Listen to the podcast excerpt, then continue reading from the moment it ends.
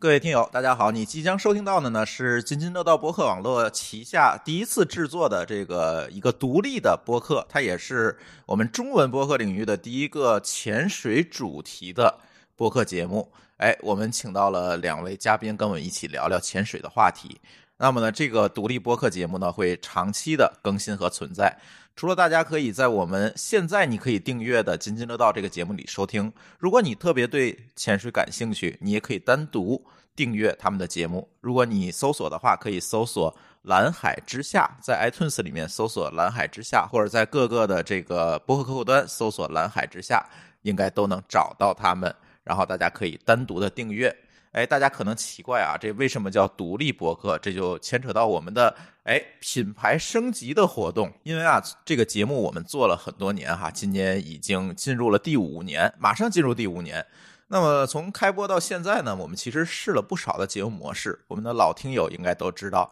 从一开始的很多的轮值主播，到后来呢，我们大量的邀请嘉宾一起来参与话题，一直到今天，可能有一些固定的节目的形式。嗯，但是呢，这样更新下来，我们现在会发现啊，每周更新一期已经是我们的这个物理极限了哈。但是大家都想听更多的节目，这个时候我们怎么办呢？所以我们想尝试一个新的节目的组组织形式，我们暂时可以把它叫做经济制，哎，经济啊是经纪人那个经济。呃，因为我们啊，在这个找很多嘉宾，大家会知道之前节目里有很多嘉宾哈，找这些嘉宾的过程当中，发现啊，这个。有这种广泛的生活体验和这个业界经验的这种大牛或者达人，其实挺挺不少的，特别多。而真正能够坐下来，比如说让他写个公众号，或者让他写个微博，甚至说写写很简单的东西给大家来做分享，其实有这样能力的人，在这些人里面其实是特别有限的。因为写文章这件事情不仅仅占用时间和精力啊，而且写作这个事情确实是需要专业训练的。所以很多人，哪怕在这个他自己的这个专业领域再有建树，可能写作写一篇公众号或者写一篇文章给大家来分享，对他来讲可能都是挺头疼的一件事情。而博客这个形式就不一样了，因为通过语言来表达其实是每个人的本能哈，大家都会说话。呃，顺畅有逻辑的说明一件事儿，其实对很多人来讲，比写这个文章啊，哎更容易。所以，我们希望通过我们的节目来帮这些大牛和达人，帮他们建立这个表达和记录的一个通道，让他们通过这个声音的形式，把他们的经验啊、见闻记录下来，分享给更多人。我想这样门槛儿可能会更低一点，而且帮助他们升级成为从业界的大牛，升级成为内容的创造者。哎，这就不一样了。所以呢，我们想试一下这个模式哈。呃，在这个过程当中呢，我们会建立很多的独立博客，比如说，哎，蓝海之下就是我们第一个潜水话题的独立博客。我们会深度的介入到这个节目的策划和制作当中，把我们这个哎做了这么多年的这些经验告诉大家，跟他们一起啊，咱们探讨一下他怎么做这个节目会更好。哎，一起来策划，一起探索这个节目的风格。最终呢，这个节目应该是每一个。独立播客的一个节目的特色，哎，帮助他们做出来自己独立的这种高质量的节目，这才是我们的目的。而且呢，我们还会给这些主播提供，比如说录音场地啊、后期制作、分发，这是有一些技术门槛的，大家也知道，这个我们可以可以帮他们去做。啊，推广、营销、数据分析等等，包括对外合作哈，都可以去做，帮他们去做这些事情。最终呢，我们想搭建一个哎播客经济平台，或者叫播客的内容生态，而不是像以前的所谓的播客网络一样啊，我们单方面的要求主播你哎生产内容，你录完音你给我就好了。不是，我们还是希望给主播们提供更多的价值。为什么这么想呢？因为我们觉得随着这个互联网哈、啊、技术门槛的降低，大家做一个博客、搭一个 WordPress 或者是做这些事情，其实门槛慢慢的降低了。所以内容创作的这个内容创作者吧，会更加注重个人品牌。哎，他怎么能够把我自己的个人品牌突出出来，而且也更容易以一个更加独立的身份面中面向这个受众？我开一个。抖音的账号，我开一个喜马拉雅的账号，或者甚至说我独立发布一个泛用型的这种博客，其实都不难。所以你再用这种所谓的平台思维，以前我们都谈啊，互联网的平台思维去收割，当然这收割是带引号，去收割内容，其实我觉得在当下已经不是一个合理的一个内容模式了，所以我们更想说做一个孵化器，让这些主播们保持自己的独立性和自己的独立风格，甚至我们帮助他去建立这个独立风格。所以呢，为他们提供这种孵化也好，价值提升也好，哎，这种经济制服务，哎，可能我觉得这可能是一个更适当的合作关系，在当前的这个哎市场的状况之下哈。所以我们想试一试，所以呢，今天呢也算一个试水。如果大家想更进一步的了解我们的这个计划哈，大家可以关注我们的微信公众号“津津乐道播客”，然后你回复一个数字四，阿拉伯数字四，然后你就可以看到我们写的这篇文章，包括我们的这个播客经济的计划。呃，包括我们品牌升级的计划在里面都会有写，大家可以更加详细的了解。接下来呢，大家就可以听到津津乐道播客网络制作的第一个独立播客节目《蓝海之下》。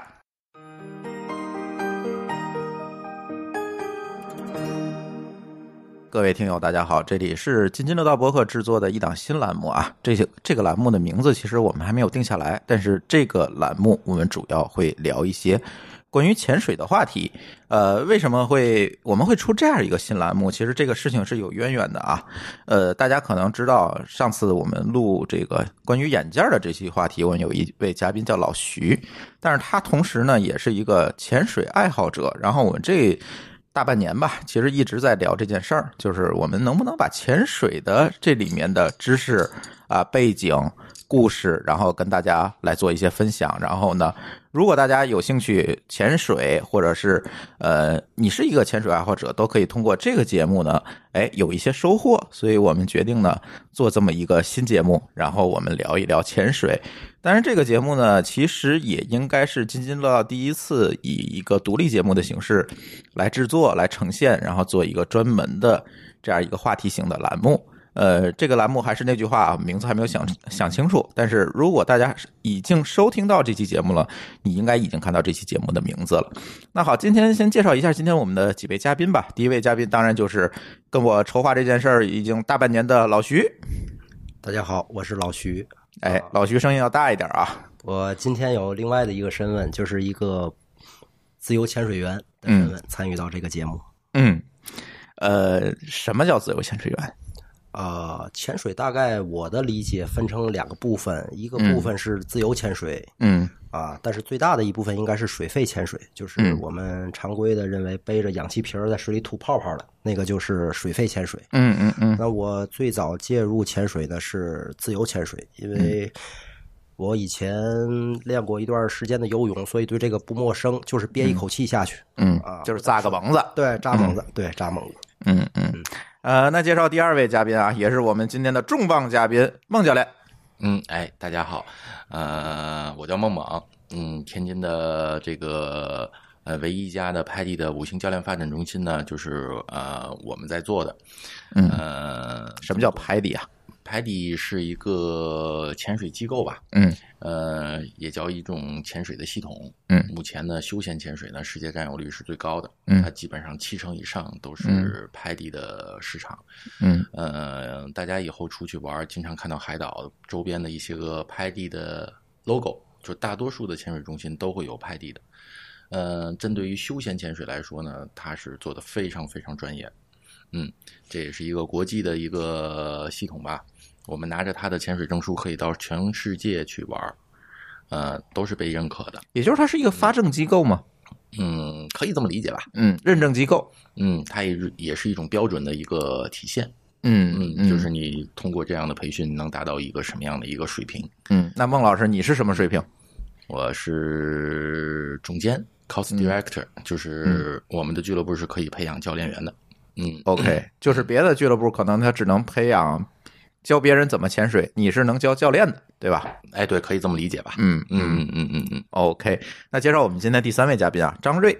啊，大家好，我叫张瑞，我嗯来自天津市文物管理中心。嗯，哎，奇怪了，他为什么来自文物管理中心？呃，这一点我继续，我参加这个节目呢，也是因为我这个潜水的经历吧。嗯，然后我的潜水呢是由国家文物局组织的培训的，在二零零九年参加的嗯国家文物局组织的全国第五期水下考古专业水下考古嗯技术人员培训班，对，水下考古。然后到一九年，我们正式已经经历了十年的水下考古工作了。嗯然后我是代表中国水下考古方面的一些一线队员的声音来跟大家见面的。 OK，哎，所以说，呃，孟教练这边算是叫休闲潜水，对对对不对？就是对带大家出去浪，啊，对，基本上是带家玩儿为主，嗯对。然后呢，张瑞这边就算是叫叫什么专业潜水，对，呃，分支出来的相对来说更专业的，针对某一个项目出来的潜水延伸的这么一个领域呃哦，这个领域也是现在算是已经是还是蛮蛮新的，嗯，对于应该国内说来不说 是不是非常，也有几十年的发展了。然后中国的水下考古虽然发展晚一点，也是在一九八七年开始的起步的，嗯到今天也就三十二年了。嗯，然后我们呢，就是把潜水然后的技术，然后运用到水下，然后呢做考古的专业的工作。嗯明白。嗯，就是把潜水这件事儿，我跟专业的工作结合起来，是吧对？而不是说我下去逮个鱼、看个景之类的，啊，是吧？对就是相对要在底下做的事情比较复杂一些。明白嗯。老徐给大家介绍介绍吧，你怎么接触潜水的？我我觉得你就是一个运动爱好者哈。我每次见着你，你在从事不同的运动，对对对，有时在健身，有时在游泳，有时在潜水，有时在逮螃蟹，反正逮螃蟹算运 动。呃，我是这样，我大概从四岁开始就是开始在练游泳。呃我嗯个人觉得水性还可以啊，但运动成绩不是特别好。呃，但是对于我们游泳的人来讲呢，我们不会去做平衡耳压，所以我们基本上在水面的话，等会儿你刚才说的是叫什么？平衡耳压啊就是耳耳耳内部的一个压力嗯啊，平衡这个压力的问题，我我是一直不知道这个问题的。嗯然后是有一年，呃，我去三亚去自己出去去玩儿，然后看见下边有一个龙虾，我想下去看看，大概真有淘气啊对，嗯， 你看还是逮东西去，对，你就是馋的是 馋了，这是天津人的特质哈。呃，大概水下的距离应该有五六米，嗯但是我每回下到三米的位置，我的耳朵就已经疼的受不了了，嗯我就实在下不去了。因为你当时还不知道这些个对对东西对该怎做么反处压理还，不对，会不知道什么叫平衡耳压，然后回来我就开始翻各方面的资料，去什么各个网络啊，我就去找这方面的资料，嗯然后发现哎有自由潜水这一项啊，然后也有单独的它的另外的一个运动叫渔猎，我才知道哦原来是有这些东西，然后我开始进入到这个圈子。嗯，对嗯，你进这个圈子是孟老师带你的吗？啊，不是，是因为他们到我这儿来玩儿，然后我们之间越来对越好好。好对 对对，当时我去到天津这边的跳水馆，孟教练是在那边，他是俱乐部在那边哦啊、然后我跟当时跟他还不是认识的一个状态，啊当时是另外的一个天津呃，他们做另外的一个极限运动俱乐部，嗯呃，有一个负责人，他平常也跑步啊什么的这些，我是跟他们去联合的啊，这是联系上的。然后他教的我最早的什么叫静态闭气啊，最早的什么叫平衡耳压，是这个样子。哎，你现在啥水平？哎呀，因为我这个做眼镜儿的这个工作限制，我就一直没有去考级。但嗯是我就是他觉现得在一直没有时间去做开放水域部分的这个啊真正出去哦玩儿的这个内容。啊啊啊啊嗯但是现在我最长的一次静态闭气，好像有一次是做到了四分半，就是水下憋一口气能够憋到四分半。嗯然后对于五米五的这个跳水管的深度是完全没有问题。嗯我有一次好像今年夏天去了一趟海河，到海河里我下了一个可能五米六米的样子，我不敢下，呃其哦下实面跟太天黑津了关。也差不 太多。嗯太黑天津了嗯海河我下过，天津海河基本上最大的深度是九米多，九米多，对，就嗯到下面的淤泥的那个位置。嗯但是海河里边的能见度基本上就是零零零哦 zero，、哦就是零，就在这个地方，啊就什么都看不就清。得摸着下。对，只能摸得但到。是你也不知道下面有什么东西或者有什么危险呃，基本上下面是肯定是没有渔网的，啊但是你就纯纯靠手去摸，你能摸到什么所有的稀奇古怪的东西，包括自行车啊、 易拉罐、啊、共享单车呀，当当时我是被吓上来的，嗯因为到了下边五米的位置的时候，基本上就没有能见度了，也没有光。嗯，然后突然看见一个人，你会听到各种奇怪的声音，然后我就开始在想象这种恐怖片儿，我就下上来 了。对，呃，因为因为说句实话，现在我们也认为这个海河现在也是在治理了，嗯治理的比以前好很多了。嗯我们希望这个水的能见度更会越来越好，包括现在的天津周边的这些个什么维京河啊，也在治理。嗯，对对现对，在的绿化呀，嗯再再让它这种这个这个这个搞生态嘛，对，搞生态。其实，呃，因为我们经常出去玩儿，能看到的优质的水的地方太多了，真的很美，很漂亮。嗯包括水下的环境，其实更漂亮。你能去，你能看到那些东西的时候，你的这个心里是那种特别舒畅的那种感觉。嗯，有的时候我们在跟一些个新的潜水员或朋友一块聊天的，就是我说带你去另外一个世界了啊，因为地球百分之七十以上是海洋是水，是水，嗯陆地只有百分之三十，嗯，啊，我们一直这一辈子只生活在地球的百分之三十里边，对，甚至还不到，有地儿还去不了人，哎对对对对啊，这给你开拓另外一个世界。其实海洋里边真的是完全不一样的。对你，你像他们做考古的嗯张瑞他们，嗯、他们肯定当时培训的时候会去一些个非常好的地方。啊，能见度会好很多。下面有珊瑚啊，有鱼。其实，在下面待着的那种感觉，嗯，在路上是完全不一样的。就我们刚才还聊过了，就你会感觉特别宁静，特别安静。你在路上的时候，脑子还会有很多的想法或者嗯什么样的东西的时候，你在水里面的时候是非常非常放松的。嗯你想快，你也快不起来。对，就是那种状态是特别吸引人的。嗯，一旦有人体验过、玩过了之后，大多数人都会非常喜欢这个东西。哎，嗯所以我就想问你一个问题啊，现在好多朋友我看，一到旅游季节，什么对五一啊、十一啊、春节啊，嗯，就朋友圈旅游大赛就开始了，是吧？是，哎，好多人就哎开始秀这个旅游，尤其啊，现在去嗯东南亚的、现在比较普及。没你看错像没错泰国，我全泰国人我现在觉得都说中文了，嗯，然后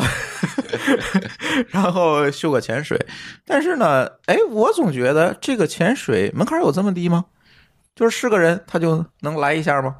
还是说这个潜水分不同的这个难度等级嗯这些东西我不了解啊？这个先举个例子来说吧，我们从潜水的分类来说，啊哎，潜水其实分很，现在已经分得很细了，分很多。比如说刚才老徐说的自由潜嗯啊，然后呢还有背着气瓶下去能够提供呼吸的叫水肺潜水， ，OK，然后呢再往上分的话，可能还有技术潜水，再有分就像张宇他们从事的这种专业性非常强的，啊，还有一些个跟他们类似的像公共安全这这一类的，它是有专门的目的性的、很明确的这种潜水项目。那，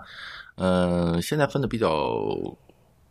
开的就是休闲类的，就像水自水肺潜水，包括自由式潜水，这些都是大家出去玩儿都能用得到的，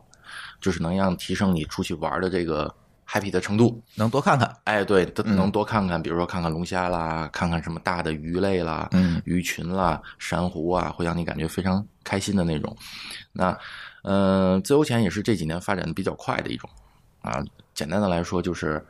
脚蹼、面镜、呼吸管，对，它跟浮潜最大的区别是在于，如果你有证书了，你是跟单独的一个群体出去去玩的，你是可以下到深处去近距离地去所以证书的作用就是可以有一层筛选。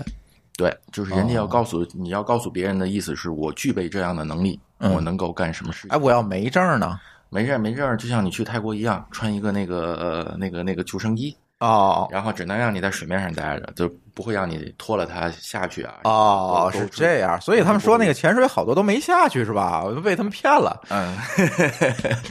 你包括休闲潜水，你带着气瓶的那种，对他们出去的时候也是这样。如果你嗯没有证书的话，只能叫 DSD，我们管它叫体验潜水，就是一个嗯人拽着你下转一圈就上来。嗨，给你放进去，啊过个水是吧？对对啊对对对对对，就是这个样子的。啊呃， 基本上分这两大类，但是这两类的吸引点不太一样。啊，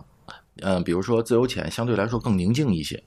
更宁静一些，因为你不会有呼吸，不会有这种气泡，因为你只是屏一口气下去，你接触的鱼可能相对来说更近一些。啊，但是嗯，大多数的人是为了玩儿，尤其女孩子，很多的人是为了玩儿，拍拍照片啊什么的，嗯，深度是有限的，深度有限的，嗯，大那多数自由潜吧，就是对你对不对能对下对太深。对下的是有限的。嗯那水肺潜可能相对来说比他们要深一些，嗯，要深水肺潜就是带个氧气瓶下去。啊对，就在这个比如说十米、十五米的地方，你可能能停留个很长时间，二十分钟、半个小时。也不长啊。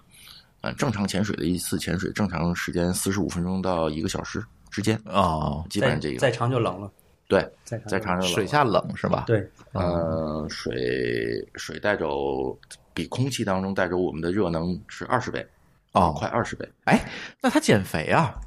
那那是肯定是会减肥啊，但是水底每也次减肥，每次出来之后，你肯定会感觉到饿。饿，你要想嗨，减再肥吃回去是吧？你要想减肥，最好的办法就是要控制住你的嘴巴哦，啊，是肯定能减的。嗯嗯嗯，哎，好像老徐上次你来个朋友减了多少来着？他大概我那阵儿去跳水馆比较勤嘛，嗯，呃，一周去两次，他可能跟我去了五六次，嗯大概三个礼拜可能减了有十斤吧。他之前是二百四十斤，后来就告我再一上称就变成二百二十多了，嗯嗯，嗯，是很快的。嗯，这还是减的比较快呢。对对，嗯但是他控制嘴啊，嗯他回家只哎吃一颗黄瓜，这是最最 关键的。对，这个回头我们另外一位讲减肥的嘉宾会不同意的，知道吗？咱少说点儿 啊。没关系，你可以让他到我们这边来 试一试。呃，孟教练，我其实我还有一个问题，其实我更关心人哈，就是现在你教的这些学员大概都是一个什么样的心态？就是对于潜水这件事情，嗯或者对于对于潜水这个活动啊、因为你其实是在天津，它不像在泰国是吧？它能够潜的地儿嗯，没啥，还是要把人带出去，对不对？对，其实呢，最终上的目的呢，其实我们的目的嗯是带着大家去玩儿。去所以体你验干的是一个新旅游的事儿，呃我是带大家去玩儿的事情， 去去体验一个新的一种方式。嗯呃，其实这么多年了，十几年了，已经改变了身边很多的朋友的一种生活态度和生活方式了。嗯比如说，我这儿有的教练员已经通过这个已经找到了在海外找到老公了，嗨，嫁到海海外去了，在国外当教练嘛，嗯然后嫁到海外去了。也有的时候是改变了他们的国内的一种生活方式，因为他们交到了更多的一些个朋友。嗯嗯嗯，我刚开始我不知道大家每一个人是什么样的心态，因为每一个人学习潜水可能都不太一样。目的不一样，对，哎，有的人过来的时所候，以我特别想听你说这有个，的人过来嗯可能像像自由潜，很多女孩刚开始过来的时候是为了拍照片儿，嗯，因为我们也提供一些个水下摄就影啊、朋友圈拍儿照摄影片大嗯赛，哎，对，他会晒一些自己的照片儿。像有的人过来呢，就是，哎，我真的是在海外体验过这个东西，真的是特别吸引我，嗯我想在这边来学习这个东西。嗯但慢慢慢慢的时间长了之后，我喜欢这个行业的主要原因就是，真的我能交到很多的各行各业的朋友，嗯这让我感觉我的生活变得更充实了。嗯我能了解到其他的一些个行业是什么样子的，交到了一些个朋友，他们也会给我带来一些个我认为对我这人生非常有意义的一些个指点。嗯因为我们有时候喊那些都是老哥哥们，都比我年纪大。所 以你最后又做了社交，哎，对对对对， 嗯、所以这这几年一直下来都是这样的，我就特别开心。有时候出去玩的时候也是特别开心。嗯嗯，像刚才我们私底下聊天的时候，我跟老徐还说过，就是特别有意思的，就是出去旅游，这八个人谁都不认识谁，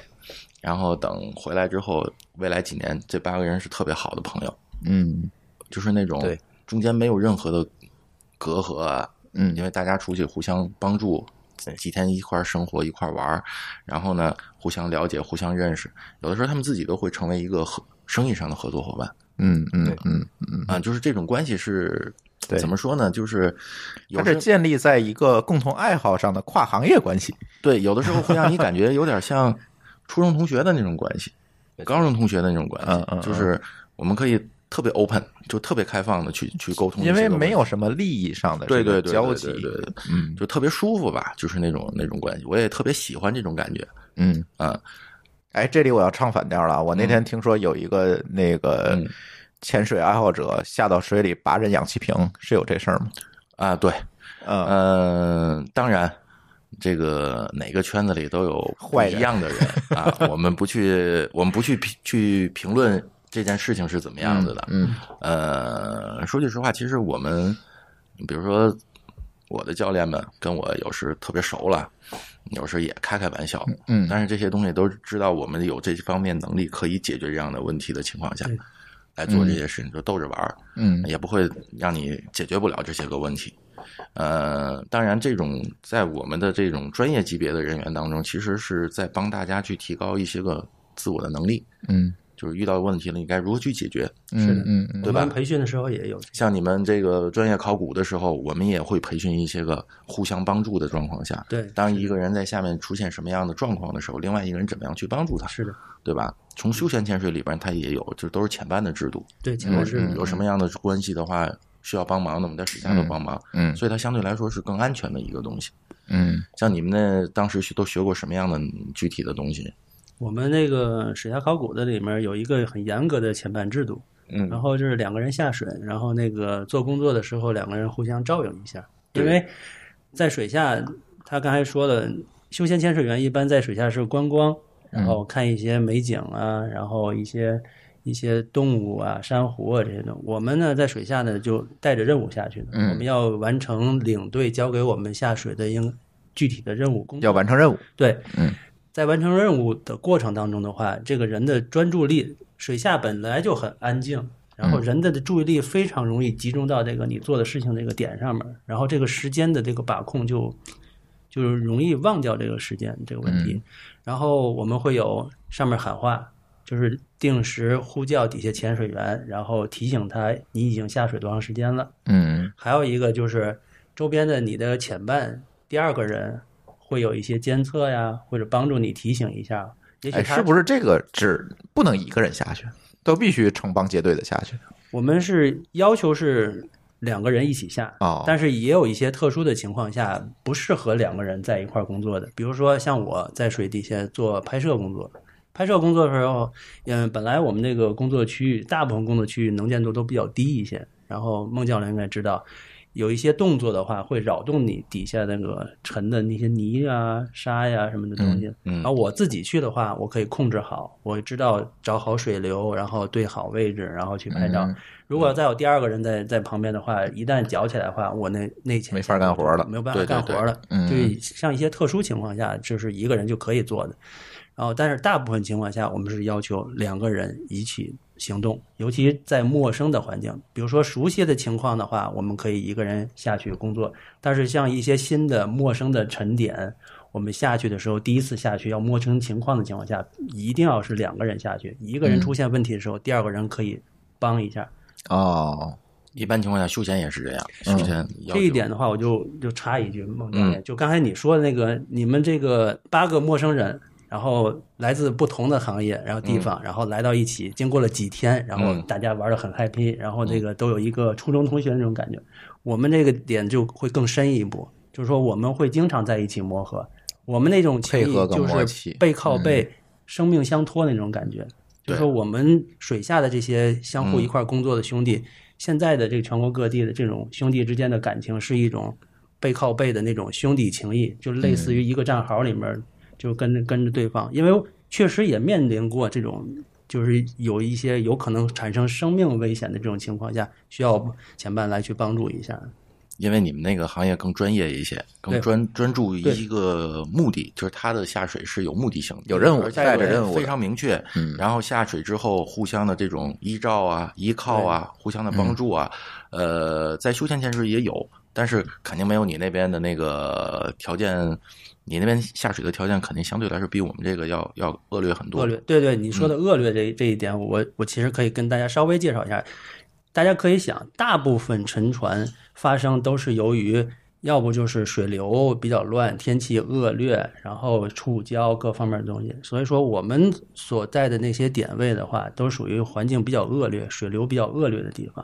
再加上中国沿海的这个能见度普遍都非常低，嗯所以说我们下水的情况，大多数情况下是低能见度下水。嗯低到最低的是，只要一没个头顶，就什么都看不见，那是最低的。然后还有一些低的情况下，可能在水下有个二三十公分的这种可视距离。嗯然后极个别的那些好的工地项目，有一些两三米的，嗯当然也有一个非常好的那些工地，就是广州西樵山那个采石场遗址，嗯那里面的水就是可以直接饮用的。就是矿泉水的级别，哦嗯一看就是几十米深的那种，那种、嗯嗯那个就是，反正各种情况都有，但是大部分情况下都是非常恶劣的。对，嗯就是环境也是不可控的。像咱休闲潜水，可能肯定会找一个肯定特别找好肯的定会环去境，他这是吧？个 能见度这么差 的，对，而且会有风险对于初学者。对呀、所以一般初学者我们带的去的地方的能见度都好很多，至少是十五米、十八米以开外的这种能见度，就能见度是相对来说是非常好的。而且景色一定 要好，对，下面有不然人干嘛去？啊对 呀、有有各种各样的生物所。以我们要看的东西就是珊瑚、鱼。其实我们的目的就是带大家去参观这些东西，啊，嗯，所以老徐这边现在也做了一个比较好的东西，就是提高我们在水下的这个这个这个这个对视力的。对，老徐做了一个眼镜儿，这个眼镜儿是给这个潜水的爱好者用的，它是配在它的潜水镜里面的一个带度数的镜片儿，是吧？对但是它采取了一些比较巧妙的结构设计，让你在水下，第一个你能看清楚，第二个能不起雾，对不对？对对，嗯，主要是已经颠覆了这个传统行业里边关于跟水有关系的这个视力方面矫正的这个东西的很多的一些个误区。嗯嗯，这个单独有时间咱回头有可可以单聊单聊这这件事儿啊嗯儿。。特别想听孟教练说这个他这些学员们的故事。你学员有什么有意思的故事可以跟大家聊聊吗？或者有什么奇葩的学员？嗯，我觉得老徐就算那奇葩会奇葩的学员是吧？从教学上面来讲，嗯各式各样的学生都有，嗯有真的有学的特别快的，嗯，也有学的特别慢的，嗯、但是并不代表着学不学不会，嗯啊，只是时间的问题，因为从学习的角度，人和人还是有差距这的就。跟学开车一样。对对对对，嗯、像举个例子吧，从年龄上讲吧，我们这现在最大的学生今年已经七十二了，哎呦，他是六十多岁跟我们一起来玩的，那他学的是什么自由潜还是水肺？水费钱，水费钱哎哇，老头子就是水费钱。最来的时候最大的梦想就是我想出国，到国外去看一看。国内老头儿以前干什么的？呃，他是写字儿的，他是吴亦如的大弟子，啊就是艺术家。对，是书法家尹连成尹老师。那他刚开始学的时候，就是就是想呃，因为他们搞艺术的，他们会游遍中国的很多的地方。啊，什么山川的河流啊，嗯什么西藏啊，去过很多次，他们就会采风看这些东西，然后激发灵感，就是说我想后半辈子到国外去多跑一跑，因为很少出去过嘛。他学完潜水之后，这十年基本上我都没去过的地方，他基本上都去了。全世界哪个州，他现在都跑过一遍了。就是那特别老头儿佩服很这个厉害老爷老爷子。七十多，我要七十多还这样，还真是蛮厉害的，要是啊，他们一直是我们的偶像，我们很多的嗯真是偶像嗯人的偶像，就是一直都说，哎哎，那他为什么要学个潜水，而不是学别的呢？你你问过他吗？嗯，这个我还没问过没没细谈你问看过，下次我去 问问，，下次下次咱把他请来行 没问题哎，对吧？嗯，老爷子也特别能聊，嗯人特别好，嗯嗯，我只是这种经历啊，像现在已经开始很多的，我第一批的孩子们基本上都是我的老的会员的他们的孩子们，嗯，呃，曾经有一年我们组织过一次，就是，哎，那时候还是有《爸爸去哪儿》啊那什么那个那个那个那啊个节目啊啊了，基本上都是父亲带着孩子们，母亲带着孩子们就出去玩儿亲子游，亲子游。嗯，那家最小的孩子十岁多一点儿。呃，最早的一个是，你想他当时在这边学潜水，现在已经是个教练了。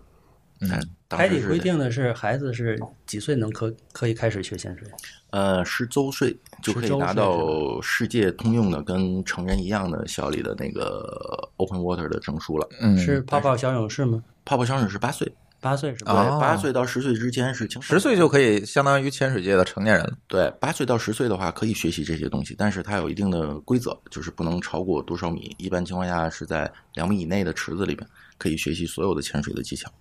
嗯，这个能提高很多的东西。像我们的课程里面还会包括这些个孩子们之间的团队的、团队个人协的作，对团队协作的、嗯个人的这些，呃，基本上这些孩子都非常开心，嗯玩这些东西的时候都非常开心。嗯嗯，这是最小年龄的，也是现在我们能经历到的最大年龄的俱乐部里边的。嗯，反正怎么说呢，这些个每个人都有自己的目的。我们这还有很多的，天津有一个玩儿摄影的，嗯水下摄影的，嗯，嗯，那不就是他干的事儿吗？嗯有点不一样，他是那种他是记录性质的，嗯那个哥们儿计是时是吧计时？嗯去拍一些个他认为特别有意思啊，拓开眼界。嗯，在潜水展里边，每次潜水展都有一些个摄影比赛，全国的嘛，他也拿过奖啊，拍的非常好，嗯，拍的非常非常好。嗯，也是天津的人才还是蛮多的。我也我现在觉得也是，就是我搬回天津之后，我发现怎么有这么多人才。嗯 如果这个我们的听友想学这个潜水，应该怎么来开始呢？是应该先学个游泳吗？嗯，其实潜水跟游泳没有特别的必然联系。就是你可以不不不会游泳吗？当你成为专业人士嗯之前，你可以还是不会的，啊，因为呃，我不知道大家了解不了解，其实游泳的最关键是换气。嗯，对，对，基本上你学会了换气了，你游泳基本上就学会了九十了，百分之九十了。嗯嗯那呃，休闲潜水呢是需要你在水下永远的呼吸的，是永远不要憋气的。哦所以这一件事不儿太一一样旦解决了，哦，大多数人对这些东西就已经 OK 了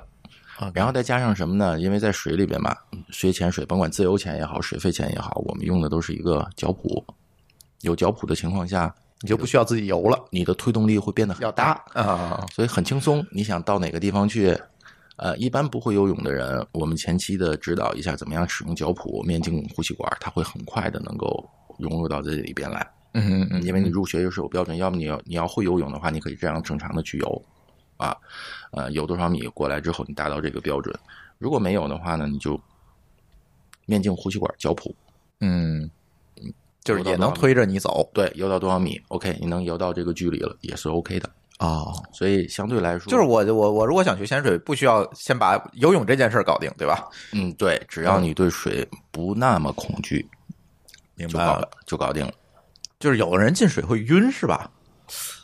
呃，但我倒没见过这种人啊。其实我有一个个人经验啊，嗯不知道对不对啊？因为我平常跟朋友啊业余聊天儿，包括我的客人业余聊天儿，就是关于运动这个事儿啊，一直是我经常去聊的一个问题。但是我有很多的朋友，他跟我一块儿去健身房锻炼啊，我就会发现，你可能要去掌握一个动作，或者要是去克服这种长期的这种训练，先改变他的这种生活习惯，他都要很多的时间。嗯但是我带朋友去潜水，我就会发现一个问题：基本上一次最多两次，他们就可以打破他们传统对于水的恐惧感。嗯啊，我今年我，呃，我我我女儿今年是八岁，啊，因为她爷爷以前就是游泳运动员，从三岁就开始教她学游泳，她就一直没有太大的兴趣。今年放暑假的时候呢，我带她去了一趟天津那边的海洋馆，嗯啊，然后他在旁边一看，他就看到，哎，人家那个姐姐为什么穿着一个美人鱼的鱼尾巴下去游的这么好？嗯嗯嗯，哎，下边这个鱼我可以就下去突然有看玩兴趣了嗯对，因为我们不是在外边去观看，我是要带他到里面去，他那个门票也还可以，不是很贵，然后他就特别有兴趣，他这一次就打破了他以前对于这种水的这种感嗯觉，所以我给家长的建议呢，就是，呃，有很多的家长带着孩子去学游泳，但是我们到游泳池里就会发现，都是小朋友在那儿练游泳，一百米蛙泳，一百米自由泳，其实蛮枯燥的。嗯，那我们先要培养他的兴趣，对我们先要打破他对水的这种恐惧感，啊，对水的一个爱好。嗯那他介入游泳就很容易了，嗯，就非常就非常轻松的一个问题了。他自个儿就想提高他的游泳水平。其实对于孩子，我感觉你就陪着他玩儿就行了。对，他自己的这种本能的东西会慢慢的把这个东西，对对对，带出来。他一旦自己会玩换气了，其实我们后面要做的是找专业教练去帮他去纠正一下姿势就 OK 了。对，对对，这个自由潜和水肺潜，它是一个呃进阶的关系吗？嗯，哦不是，它是两个独立的，啊，它是两个独立的。呃，自由潜，简单的来说吧，自由潜它是一个屏气的关系，就憋一口气下去。对，嗯憋一口气下去，然后呢，通过你的学习、锻炼，了解里边的相关的理论的知识，包括人体的构造啊，啊各个方面的一些个知识。这个是不是就解决老徐之前三米就下不去的那个问题？嗯，不是那个，那啊个是所有的休闲潜水或者是自由潜水都存在的，就是只是一个耳压的问题。嗯嗯，耳压的问题不是一个大问题，不是一个大问题。呃，大多数人在学习过之后，基本上都能够解决，基本上都能够解决。尤其是水肺潜水，水肺潜水基本上是百分之百嗯嗯当他毕业了之后，不会再有学新的学生跟你提啊，教练耳压还打不开，基本上不会了。OK，呃，但是自由潜水呢，嗯，耳压的问题可能比水肺潜水相对来说难一点儿，呃嗯对，难一点儿。呃，包括它的姿态啊，包括生理结构啊，各个方面稍微难一点儿。呃，但是在一定的时间内的这个这个学习和锻炼，同样也是可以被提高的，嗯只是要花时间。嗯花时间不是说你这个人今天你做不做不了，打不开的这个深度，就是说你一辈子都打不开了。你经过经常的一些个训练啊、练习啊，你慢慢会发现这个这个动作你开始会做了，能做得开了。嗯嗯嗯，那是不是水肺潜水可以潜的深一点儿？嗯，怎么说呢？其实水肺跟自由潜水这是啊两个，水肺潜水首先是一个休闲体育项目，我们不是竞技，所以我们在嗯水下的时候相对来说就比较特别佛系，哎，对，哎特别佛系，特别特别放松，哎特别轻松，就跟遛弯儿一样。但自由潜水呢，它是潜水项目当中唯一一个带有竞技性的，哦，呃，就是世界上它是有比赛的，它有各个种方式，什么横重的、带脚蹼的、不带脚蹼的，往下走，看谁能走得更深啊！世界纪录有两百多米的啊，就一口气儿下去的啊，啊！静态屏气一一百一百五十多米，啊一百五十多米，对，一百五应该是。我忘了是哪哪种了，好像跟坐电梯那种似的，那种呜那种下去的现人。在国内的最高水平好像是一百三十多米吧，嗯记录保持者是王浩林。呃，我说的是国际世界上的，对对对那个世界上下的最深的。那呃，水肺潜水呢，像休闲潜水它是有固定深度的，但是呢，这个技术潜水就不一定了，嗯它可能下的会更深。嗯嗯，但是这两个东西是两完全不一样的两个两个体系。哎两个体系，它不是一个进阶关系，不是说你对对对自由潜水对对对玩的好，你你才能搞水费，不是这样，对是吧对对对对对。嗯，那你的学员学哪一种的多呢？嗯、现在基本上差不多一半儿一半儿。哦，呃，嗯、学自由潜的现在年轻的人多一些，对，嗯年轻人多一点。 嗯，而且姑娘多一些，因为哎有一些姑好娘拍照是吗？对，他们喜欢拍照，所以你你你你可以在我的这个微信里面经常能看到我，我经常会发一些照片儿，就他们训练啊什么的，我们会拍一些照片儿，哪怕出去玩儿的时候，我们也会拍一些照片儿，拍一些个视频啊什么的，嗯，呃，姑娘喜欢漂亮。嗯，拍的在水里面拍的那种感觉，真的是完全不一样的那种那种东西。嗯， 你如果是那种水费潜，可能就拍不着人了，呃，水肺潜也可，对，能可也也可以，让张瑞来， 也可以，对你开发一个项目，你们俩合作一下，你你让他们潜，他来拍，嗯拿我们当那个古董。 对，当古董那么拍。 嗯，OK，哎你们现在基本上南方的应该水越往南面走，水的应该是能见度越好一些吧？ 对，海南呢肯定比这咱们这边儿要水要好很多的，嗯嗯但是外海靠外海一些，比河口啊这些地方要好很多，就嗯，是越靠近大型的那种河流的河口地带，就是它这个排出来的东西，你就不知道是什么，所以比较对，就是有沙子呀、之类的。基质的东西多了，嗯然后悬浮的那些泥啊东西多的话，会影响水质的。嗯嗯嗯嗯嗯，学一个潜水要花多少钱？嗯，我相信这是我们听友最关心的哈。啊，学个潜水要花多少钱？嗯，它可能会分为说我去学的费用，或者说我去玩的费用，再加上可能还有装备费用，对吧？嗯，对，装备嗯是、装备，现在已经很透明了，基本上反正淘宝你都能看得见，大概是什么样的一个价格。嗯呃，学习的费用呢，相对来说也是嗯蛮透明的，就是每个地区基本上价格都差不太多，因为本身的成本的问题。嗯，国内的潜水的俱乐部呢，呃，基本上差不多，像休闲潜水的话，基本上三千多，嗯呃，京津冀地区基本上都是三千不到四千，就是这这个这个价格区间。这个是到哪个程度呢？呃，就比如说是 open water，就是休闲潜水、水肺潜水的第一嗯个它级别，分不分什么？就像开车一样，分 C 本 B 本。嗯，也分，嗯它里面还分一个叫 AOW 的，嗯呃，现在这个初级的叫 Open Water，就是 OW，下一个叫 Advanced Open Water，就是进阶开放水域潜水员。呃，这两个级别，如果是正常的，你说我只是玩潜水、水肺潜水，我不太去做专业的人士了，这个两个级别就 OK 了，就够了。嗯就足够了。嗯，它像个 C 本跟 D 那个 C 本跟 B 本的关系明白，嗯但是它又不特别像。呃，呃，有的人就会问你 A 里边学什么？其实 A 里边学的是，举个例子，拿拿开车举例子吧，基本就像，呃，我要教给你到东北，现在这个天气有大冰路面儿，你该怎么开？啊，你去就是特殊情况，对你去张家口到那边去，它有盘山路，你该怎么开？嗯，然后呢，你到沙漠去玩儿，你该怎么开？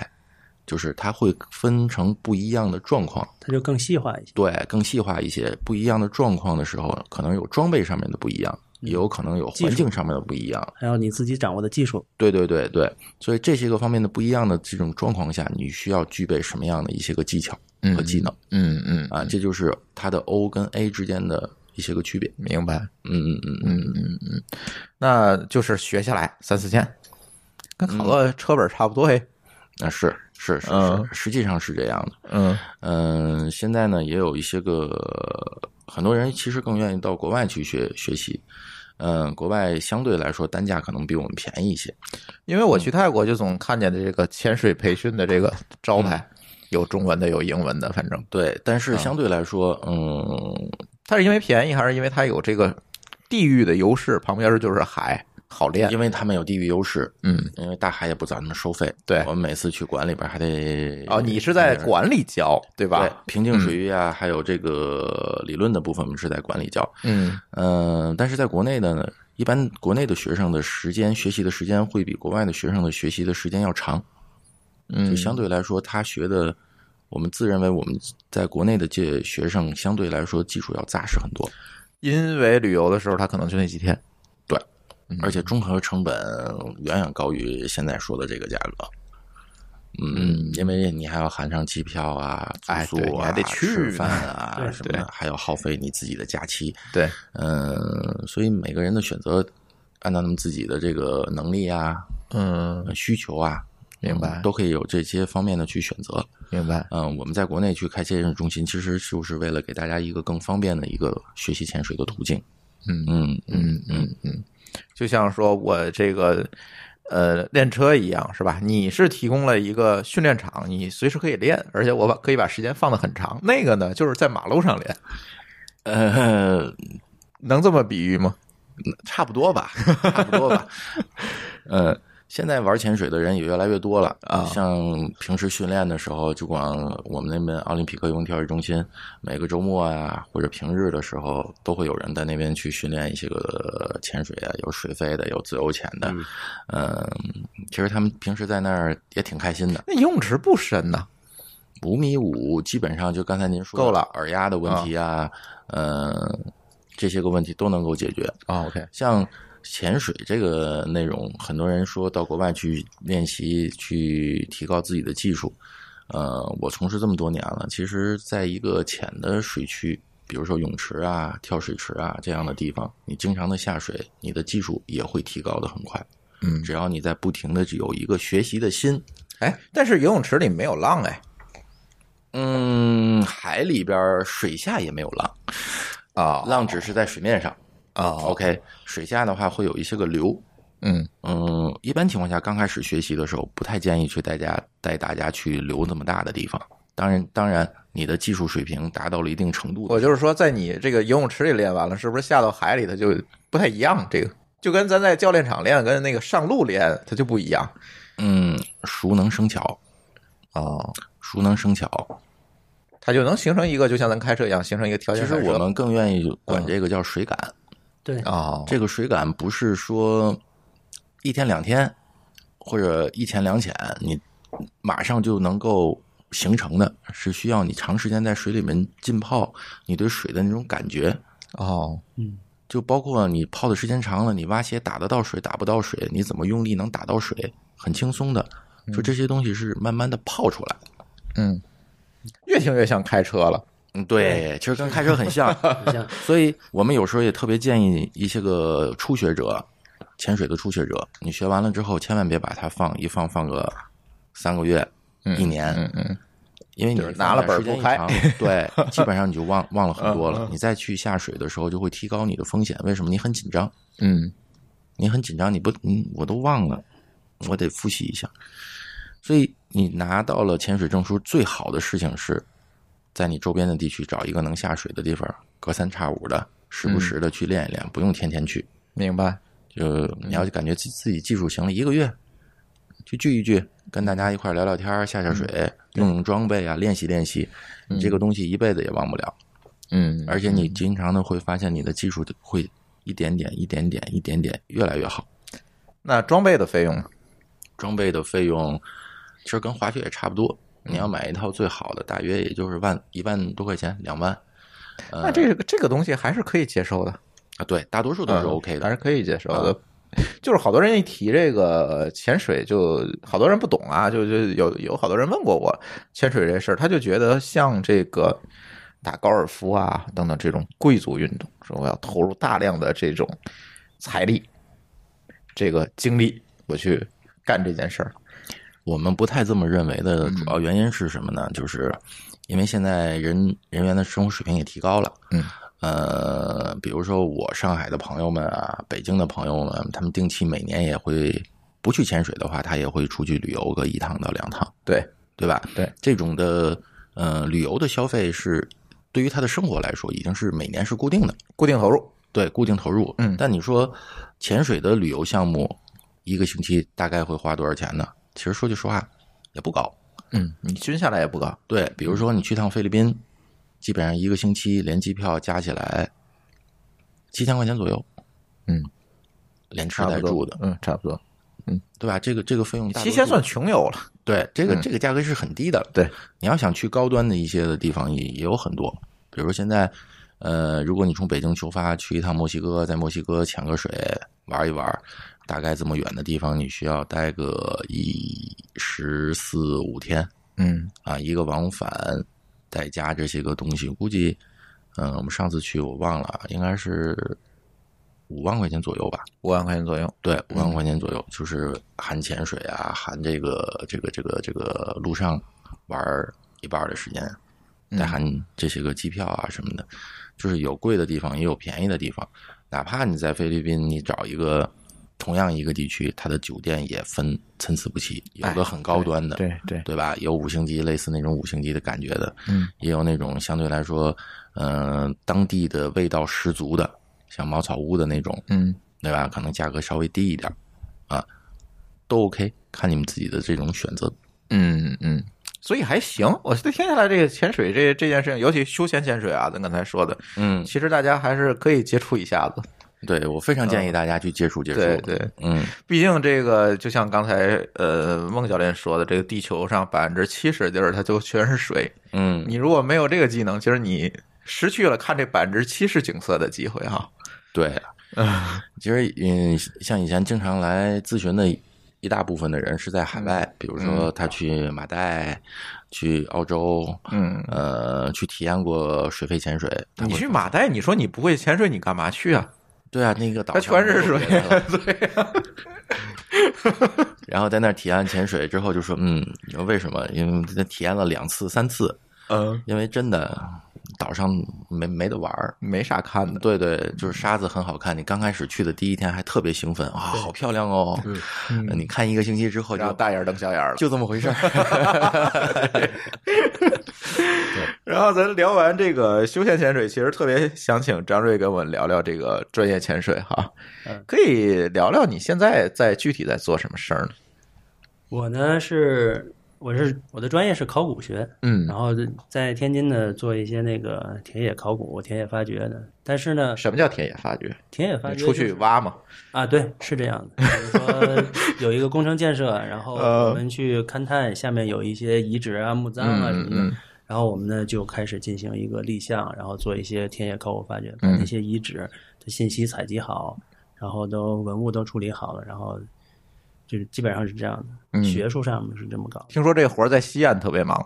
嗯，在去过西安地铁挖出来两千多个坟。嗯，在西安不叫特别忙，那就忙的就是不可 开交，就是应该还真是是这样是这吧？样。嗯，是这样子。我们那个一般的西安的同同学呀、朋友，因嗯为都是一个本行业的嘛，他一个人身上背几个工地是很正常的，嗯就是嗯一个人背几个工地。嗯然后我另一个呢工作呢，就是因为零九年参加的那个全国第五期水下考古培训班，专业人员培训班，然后呢就进入了这个中国水下考古这个体系内。你是就是入行之后又增加的这个水下考古的这个技能，是的，嗯那个我是零三年毕业以后，直接就在天津市文化遗产保护中心，现在也是文化遗产保护中心，嗯嗯然后工作。到零九年的时候，国家文物局它是定期的向全国的文博系统，然后招生，然后然后上来报上名来以后，然后选拔完了以后，然后把这些人培训成为水下考古专业技术人员。就是他们来教你潜水，对他们来教我潜水，嗯然后就由不去孟教练那儿学了。嗯，其实也是由他们组织，然后潜水部分是由社会的那些教练，然后哦，就他是们专来业教啊的，教潜水的教练来去教我们。啊，啊但是我们又多了一项，就是考古方面的，就是水下考古方面的知识以及相关的问题，是由我们的这些整个水下考古里面的前辈老师，然后包括师兄他们，就是说教我们这个这一方面的这个技能，嗯嗯就分两部分，前半部分是。潜水的专项培训，后半部分是水下考古的专项培训，它这个时间会非常长一些，一般都是三个多月到四个月时间。嗯然后呢，因为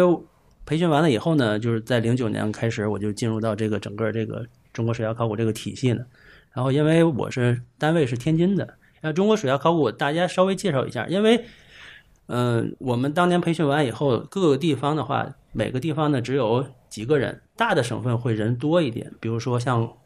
广东省、福建省、海南就省，靠海的地靠儿，海比较大的 地方，因为他们前几期培训的人比较多，也稍微多一嗯点。但是像北方有一些零分零星的省份，像天津啊什么，天津有海河，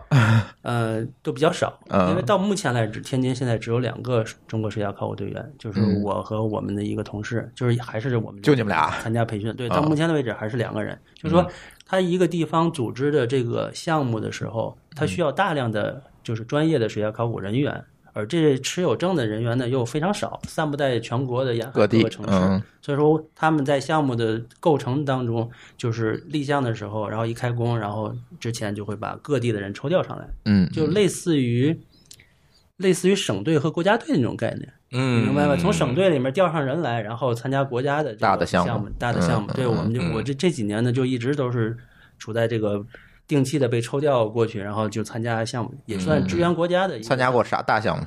嗯，一零年参加的南澳一号水下考古发掘项啊？目这个知道，直播过，直播啊过，嗯对。嗯然后面后面就陆续参加的各个项目，包括最近参加的致远舰，啊， 2016致远舰年就是被日本人炸沉那个，对，致嗯远舰水下考古、经远舰水下考古调查项目，这些都是直播嗯过，就是当年北洋嗯水水师的这几个被炸沉的舰，对，现在今还在地水底下还还吗在？水底下。今年参加的是哦九月份参加的定远舰，在威海，哦，参加定远舰水下考古发掘，然后一直在在我的主要活动区，我还以为那些舰拖出来被卖废铁了已经呃对，啊，也也有部分是已经被卖废铁了，然后嗯包括早期击沉了以后，然后日方就开始拆，哦，就是尤其是定远舰为主的，就是说当时日方是围着整个北洋水师的大本营，嗯围着大本营，它是在港里面嘛，对围着大本营去打这个船，然后这个船最后直接击沉坐滩了，然嗯后坐滩完以后，人家打扫战场，后期就跟着就开始就拆，就把上面有用的东西都、都拆掉了，嗯嗯嗯是这样的。我们呢，现在就是在它拆的基础上，然后现在在那个船的沉船那个位置，然后再做一些具体的细化的工作，嗯找一些还有一些的东西。嗯嗯嗯，嗯嗯，水下考古跟你之前从事这个叫田野考古是吧嗯？田野考有古。什么区别？嗯、水下考古从学术上和技术上的角度，就是说向海上水域的延伸，就把考古学这个方式、方法，包括技术应用的向、嗯向水域延伸。但是它有不同的地方呢，就是它延伸的过程当中，它是有一个技术壁垒的嘛，它一个屏障，它是在水肺潜水这个技术成熟的基础上发展起来的。嗯，就对，当初那个法国人没有，如果没有发明这东西的话，这种事情不不要想。就不可能做这种事。嗯嗯法国人发明了这个水肺潜水以后，然后才是军方用，然后再有其他休民闲用休闲用，然后这专业工程类方面用。嗯嗯包括我们现在就是把这个方面引用进来，嗯，就是一九八七年嘛，开始学习西方的这个。八七年才开始有这个东西，咱中国。对中国嗯是八七年开始的，然后、嗯然后创立了水下中国的水下考古，然后现在发展了三十二年，我们把这个整个技术融入到我们适应我们本国的海域的这些沉船这些情况，嗯，我们有自己的行业的一些操作规范呀、流程啊嗯这些东西，嗯都是我们自己摸索的。把国外的人的技术引进来以后，经过消我们化、再消化吸收再自己再发嗯展，嗯嗯目前是这种状态。嗯嗯嗯，现在在水下还能挖着什么？ 水下什么都会遇到，共享单车。对， 这倒没有，还没还没扔到海里呢。 呃海河里有，嗯，最早期的那些沉船，比如说早期的木质的沉船，嗯， 包括这最木质的是不是都泡烂？其实我就是想问这些问题，就是你水下还能挖着什么东西？除了可能铁的，我觉得行哈。南海一木号，头的，是不南海是？一号您听过吗？我我听过啊。南海一号嗯就是宋代的沉船，对啊，然后我们就是做一个大沉箱，它这个沉船已经沉到这个海的泥里面了，在泥里面，对，哦它是已经被泥就是你潜下去还不行，还得把它挖出来。对，然后嗯我们经过各种各样的技术的攻克，嗯完了以后嗯做大沉箱，把它捞起来，然后再送到那个专门为它建的水晶宫博物馆，在阳江，对对对大家对有对机会可以去看一看。对对对，然嗯后把它送到那个阳江那水晶宫博物馆里面，然后在博物馆的整个它给它做的大池子里面，然后在那里面进行了发掘。嗯呃，最近的消息呢，就是说它的整个货舱啊这些东西的发掘的工作，经过了几年已经都结束了，现在正在做船体的方面的发掘，嗯里面有什么？有有成万件、成万件的宋代的瓷器，哇哦，还有各种各样的。各种各样的这个船上生活的啊，跟人有关系的、嗯各种各样的一种生活用品，它就像一个浓缩的时间胶囊，它海上一嗯个、把当代、把当时的那个东西都放在那个船里了，相当于。对它海上一艘沉船就是一个当代就是当时时代的一个时间胶囊，嗯它沉到水里面以后，我们把它完整的取出来，就好像打开了一个时间胶囊，哦让我们一下子就回到了宋代的贸海上贸易这个船的这个各种信息，我们都有采集出来，就是所谓当时海上丝绸之路运的这些货，嗯对，向外输出的这些货，嗯我们的因为这种技术是全世界我们做的是最好的，就是说把整个嗯沉船做沉箱整体，然后运到室内，然后再进行精细化的发掘。我们精细化的发掘能达到什么程度？达到毫米级别。嗯，就是他们上面会有各种各样监控的那些设备、拍照设备，是以毫米为级别单位去把这些扫信息描全部采集了。嗯然后就是全世界对沉船发掘，我觉得是最精细化的，技术水平已经是最高级的，嗯，嗯，这是中国能做到的。我估计国外基本上没有人能做到这一点，因为这个投入量是非常非常巨大的，嗯又要建博物馆，又要做海上的整体的这种打捞，这个技术投入蛮大的这。个技术非常，但是我感觉是做那个沉香真的是对啊很难想象把这个东西沉到泥里，我能想象得到把它罩在起来，然后把它打再捞出拎水上来对然后再上船，再搁到这个陆地上的这个展馆里边，然后再开始挖掘。对对对，非常真的是一个非非常复杂大的这一个庞大的系统。嗯呃这个我就给解释出来了。那条船也是木质的，现嗯在木质保存的非常好，然后它的木质在水里面，它会结构发生变化，受海水的侵袭啊嗯嗯各方面，嗯它它的那个木的结构会软化各方面，但是也没有关系，它有一些还保存得很好，即便那些。结构变化的，我们现在的文物保护技术也嗯可以进行填充、替换，然后把它加固，然后保证那个木材不再进行恶化了。它是不是嗯现在技跟术它可以解决一直沉在这个淤泥里边也有一些对，个好宋处？嗯这个这个宋代这条沉船的话，也是因为它在淤泥里面，在细致的淤泥里面，然后把它封护起来了。然哦后，但它的它的氧活动会非常非常的小，会非常缓慢。它的所以说它是保留的非非常好完整。对嗯，非常完整。它那些瓷器上来的时候，就好像是崭新的是一样的，哦嗯，，好多都是崭新的。瓷我还能理解哈，这个东西它不容易嗯木材也没坏，有问题木材我确实是嗯它。在里面出出水的那个，还有咸鸭蛋。大家如果要是上那嗯里面去宋代的找下一找对嗯应该也啊有酒吧？有机制的东西，咸鸭蛋、嗯酒它肯定有，但是是什么样的咱就不知道，可能只剩酒嗯对壶了。有机类的东西，它它都会保存下来的。大家就可以想象，它就在水底丰护的阶段，它能保存很多很多的信息量。这些东西对我们来说，考古价值是非常非常高的。嗯嗯嗯，哎，我特别想听这个北洋水师这几条船，你们在发发掘这个船的过程中有没有什么有意思的故事？嗯，北洋水其实你今天跟我说这个事儿，我是才知道，就是这几条船还在。还嗯，在，对是吧？嗯因为北洋水师这条船的话是二零一四年开始发掘，嗯二零一四年是从致远舰开始，丹东港那边做港口的疏浚工程，然后就是汇报这里面有一发现了一条沉船，然后希望国家局带专家过来看一看。嗯，然后呢，当时是知道这条船是致远舰吗？嗯，当时我们的就是国家文物局水下中心周春水嘛，现在他是这三条船的工作的领队。当时周春水领队，他第一个直觉的反应是，他在这个海域，在这个战争发生的这种海域，而且是汇报的是铁船嘛，就是铁嗯钢铁的船嘛，所以说不会太早，就是跟这个时期比较吻合。然后我们在发现，在扫测的过程当中，发现这条船的体量啊，各方面的东西，包括船的船型，因为军舰跟平民用船的体型是不一样的。嗯军舰是细长的，嗯嗯细长的那种那种概念，就是嗯它那个长宽比是不一样的，跟货嗯船。嗯，所以说，各种信息都指向这是一条军舰，嗯但是我们不能够直接就说它是哪条军舰，嗯得有证据，因为干考古的就是说我一定要是拿到实真凭实据的时候，我们才能给这个我们下结论东西做定性、做结论，然后就开始立项做这件事情。嗯然后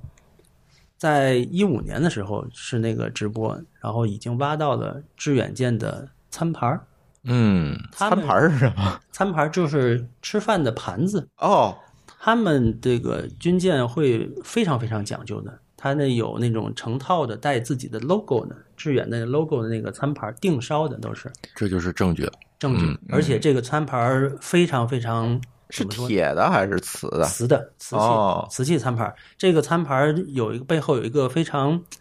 非常让人有时候现在想起来冥冥之中啊，也许是邓世昌是指指引我们去要嗯认识就指认他这条船的。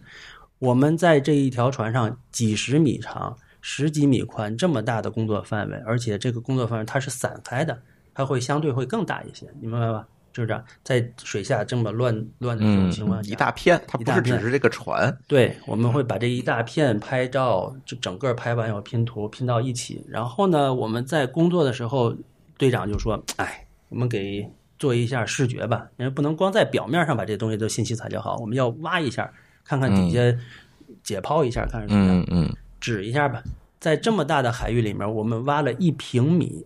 哦，一乘一的平米的这个嗯视觉的一个小探方，嗯，在这个小探方里面，这个盘子就出来了。啊天哪！天哪！然后一下子就太知幸运道了了。对啊，您您的反应也是天哪，这怎么就一下对啊就找到对了？啊我们的反应也是天哪，嗯怎么就这么巧？就是说，在嗯这么大的海海底面积里面，对啊我们挖了一平米，一乘一的平米，直接在里面那个盘子就找到，对，你，而且这餐盘儿它又不像别的东西，它不会有太多，是吧？嗯不会太啊多。一般餐盘只能是，比如说餐厅里面，对啊，嗯而且像这种使用餐盘的，这是军官。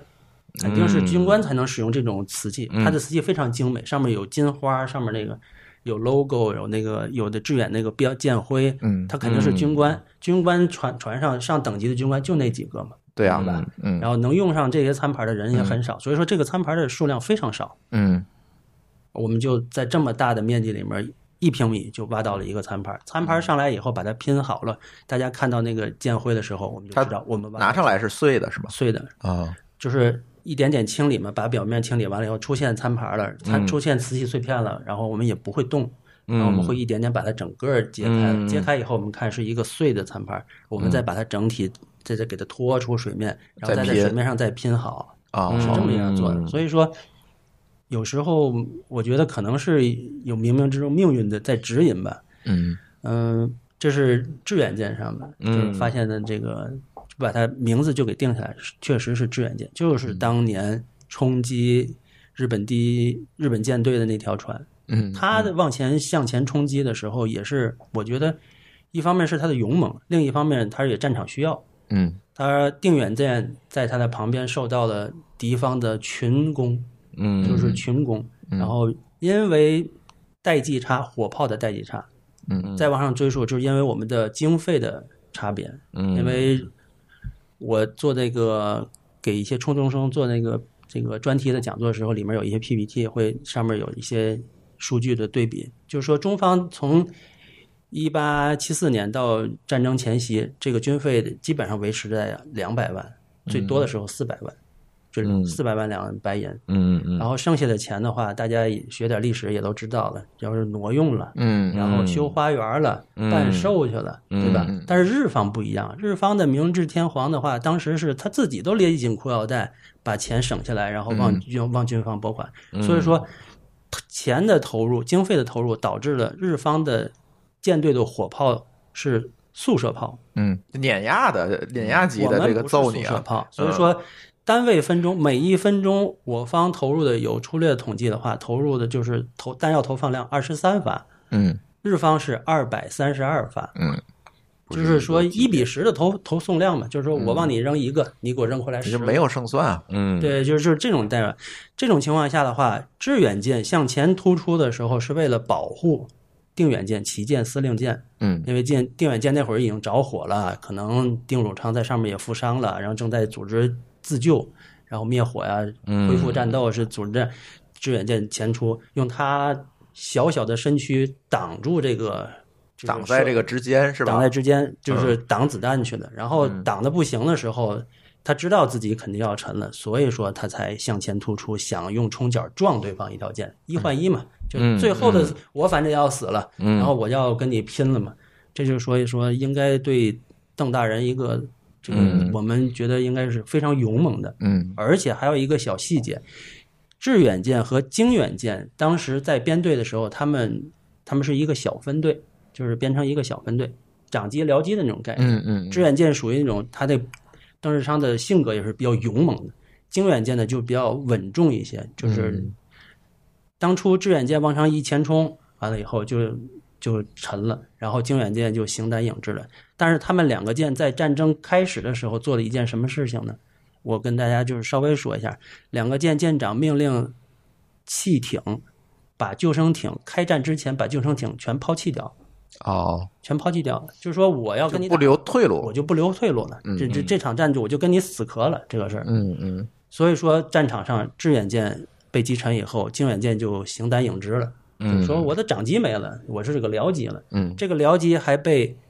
日本的第一游击队，日本第一游击队一共四条舰，它嗯这四条舰是日本整个舰队里面速度最快的，火嗯力也非常强。它每一条船拿出来都比靖远舰要大。嗯嗯哎，我我那个写的书里面有一个，呃，史学的，就是舰船史的一个专家刘选鹤，他专门把这个四条船这个线图跟经远舰的线图放到一起，大家很明显，经远舰就是一个小小舰，那几四条船都是大舰，但是四条船围着经远舰打，经远舰最后也没有投降，嗯然后就是沉在了老人石水域。我们现在能够明确的说，它就是沉在那里，因为我们在一二零一八年做考水下考古发掘的时候，然后挖到了舰身上的名字，哦哦，建名明牌儿，不是名牌，就挂在舰身上的啊嗯嗯啊那个大名字、大字，嗯我们挖到了。这哦条，嗯、这是我们已经完全确定，在一八年的做的工作已经确定了。但是这个也是非常不容易的，嗯在一条八十二点四米的长的船，嗯宽呢将近十二米，十一点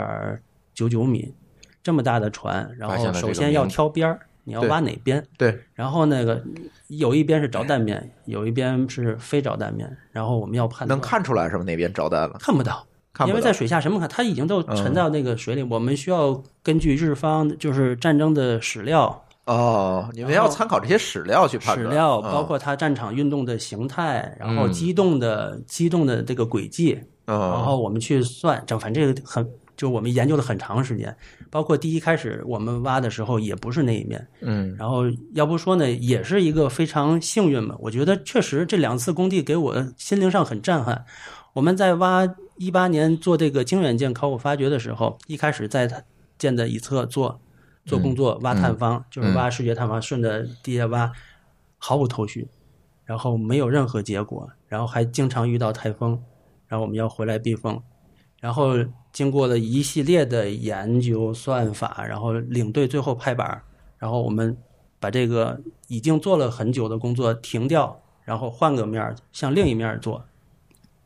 这个我觉得是一个非常大的勇气的事情，因为你的工作已经投入了几十号人，那么多船在上面工作那么长时间，要换方向的话，这是一个很大勇气。然后换完方向以后，当天在那个视觉探访里面就抽出来经远舰的名牌儿，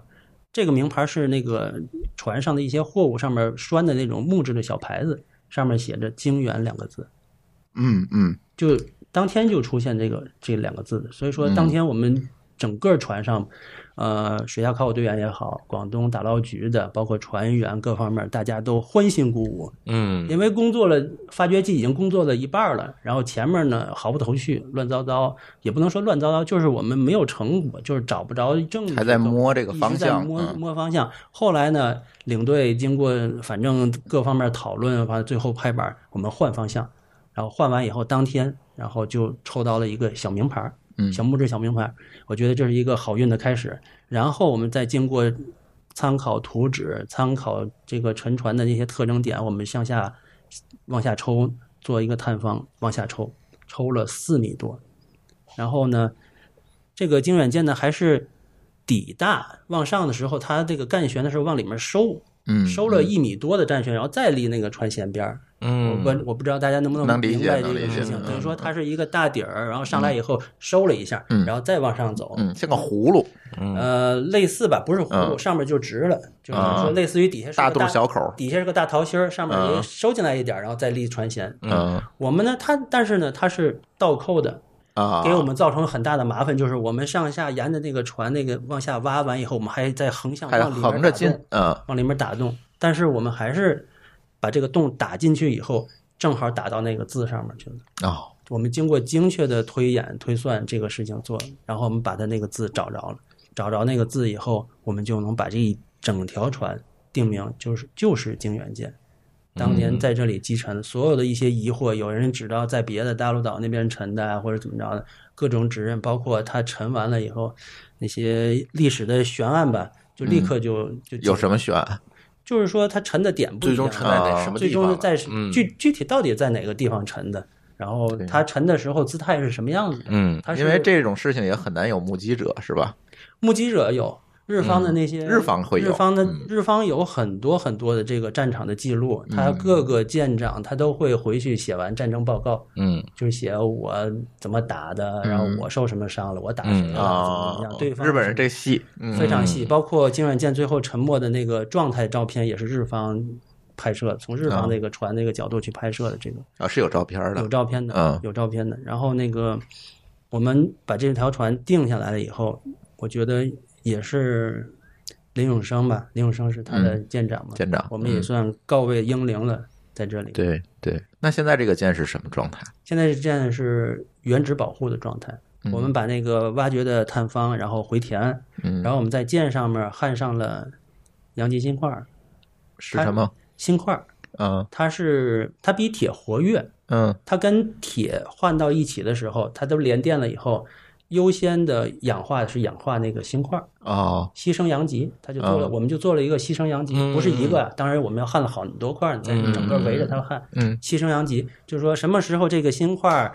呃，氧化完了，在水底下氧化完了以后，什么时候才会再继续氧化那个铁，啊，就是那个舰船本身。但是呢，它氧化完了，我们会定期检查的，氧化完我嗯们再哦再焊，再再焊一块。嗯啊，这样的话就可以保证这个条船目前来说在水下，嗯，不会再进行再恶化，再损失，对，嗯再损失了。嗯嗯嗯。那这两个舰现在都是这个状态，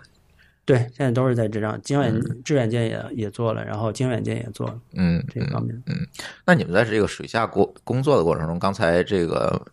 孟教练说，他这个有很多的这种，比如说在这个开放水域也好，这种水肺的潜水也好，他可能会找一个比较嗨的地方，是吧？去看看鱼啊，嗯看看珊瑚。你这个工作环境可能就完全不一样我，感觉这两个嗨的点不一样。就完全不一样。嗯对嗯啊也有也有，我们在一些前点也会遇到，比如说螃蟹成堆啊，嗯然后海螺成群呐、什么的。一般的，应该要是经常出海，在海底下的人就知道，一般沉礁啊，一些海螺特别多沉船啊、螃蟹也很多嗯海螺呀螃蟹就是生物类比较多，它会往那里聚集，因为它有隐蔽的地方，嗯它会比较聚集。我在。河北的、天津的工地在水下的时候，有一些沉船那螃蟹就是在船舷上面就排队，嗯，排大队，就是说它完全就影响你去干活儿、照相什么的。嗯就是我们就只能先把它们吃了哈。啊，对， 嗯你下次带 带一个煮熟了的，在他们眼前一 晃，你一下就理解我们那个，这这事儿你喊我，我捡我螃蟹，你拍你的照都好。 对，我们要我们的学名叫做清理表面海生 物，就是逮螃蟹吃了。对，把它处理掉。那你们、嗯你们下去的那个季节肯定还没开海呢，啊 对开完海之后就会对，好。好多时候都是没有开海的时候，嗯然后而且你每次到的时候都会有新的，很 多嗯嗯嗯嗯，每次有没有什么遇到过什么危险？嗯他们我觉得不会有危险，就你们可能会有危险，嗯他们肯定会有危险。对，我们的危险情况点比较多。嗯嗯最重要的一点就是能见度的干扰，就是能见度的问题。中国沿海大部分的这些对水下考古工地的能见度都非常差，嗯，就是能见度低，你看不到，你看不到你的东西，只有顶到眼前了你才看见了。然嗯后那个，再有一个就是水流变化，嗯因为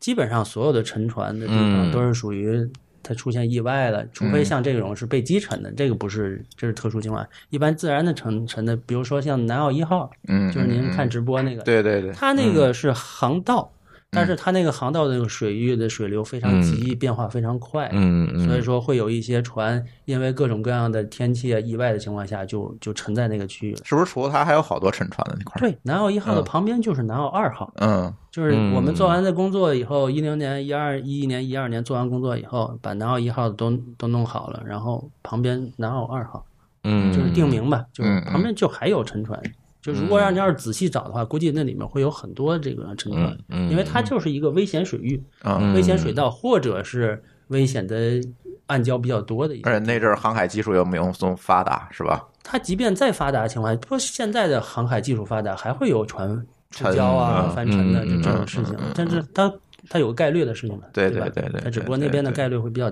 大一些。嗯，那个地方水下的这个流啊、环境啊，应该差很多吧？嗯，流大流大环境差，完了以后还有一个危险的点就是说，中国的周边海域的这些拖网渔船作业比较比较密集，嗯然后哦，凡是这些突出的地方的话，都是如果渔第一网次去做工作的话，渔网会非常多。渔网有各种类型的渔网，就是比较粗壮的一些的，然后大一点的，还有一些比较细致。它这个渔网就留在海底了挂在上它就面了，挂在上面，啊直，接挂在就那附石头上挂在这个沉船凸起的地方，哦，它就不断的一层一层的在往上覆盖哦哦哦哦。我记得我在那个就是咱们这个天津这个锚地嗯去我们做工作的时候，底下有一条沉船，它那条渔网就是把这个船包起来了。然后我们下去的时候，第一次下去的时候，我们就在我们眼前就会游着游着，突然间发现一面渔网在眼前。哎呀，如果要是游得再快点，或者是钻进去啊嗯再不仔细一点的话，你就会一头撞上那个渔网去，就会有有有这种风险。你撞上你可能就挣脱不出来了，是吗？撞上你看，看如看果情网眼儿况嗯太细的那种，真的有可能会会它会粘连嗯，因为它你会就是粘连鱼嘛，对对对对，我们下水的时候会，除了背着潜水的东西的话，会会拿着工具啊有装备或者嗯好多这些东西，它会影响行动啊，会嗯会挂东西。我还好一点，我一般潜水的时候都会拿着水下水下。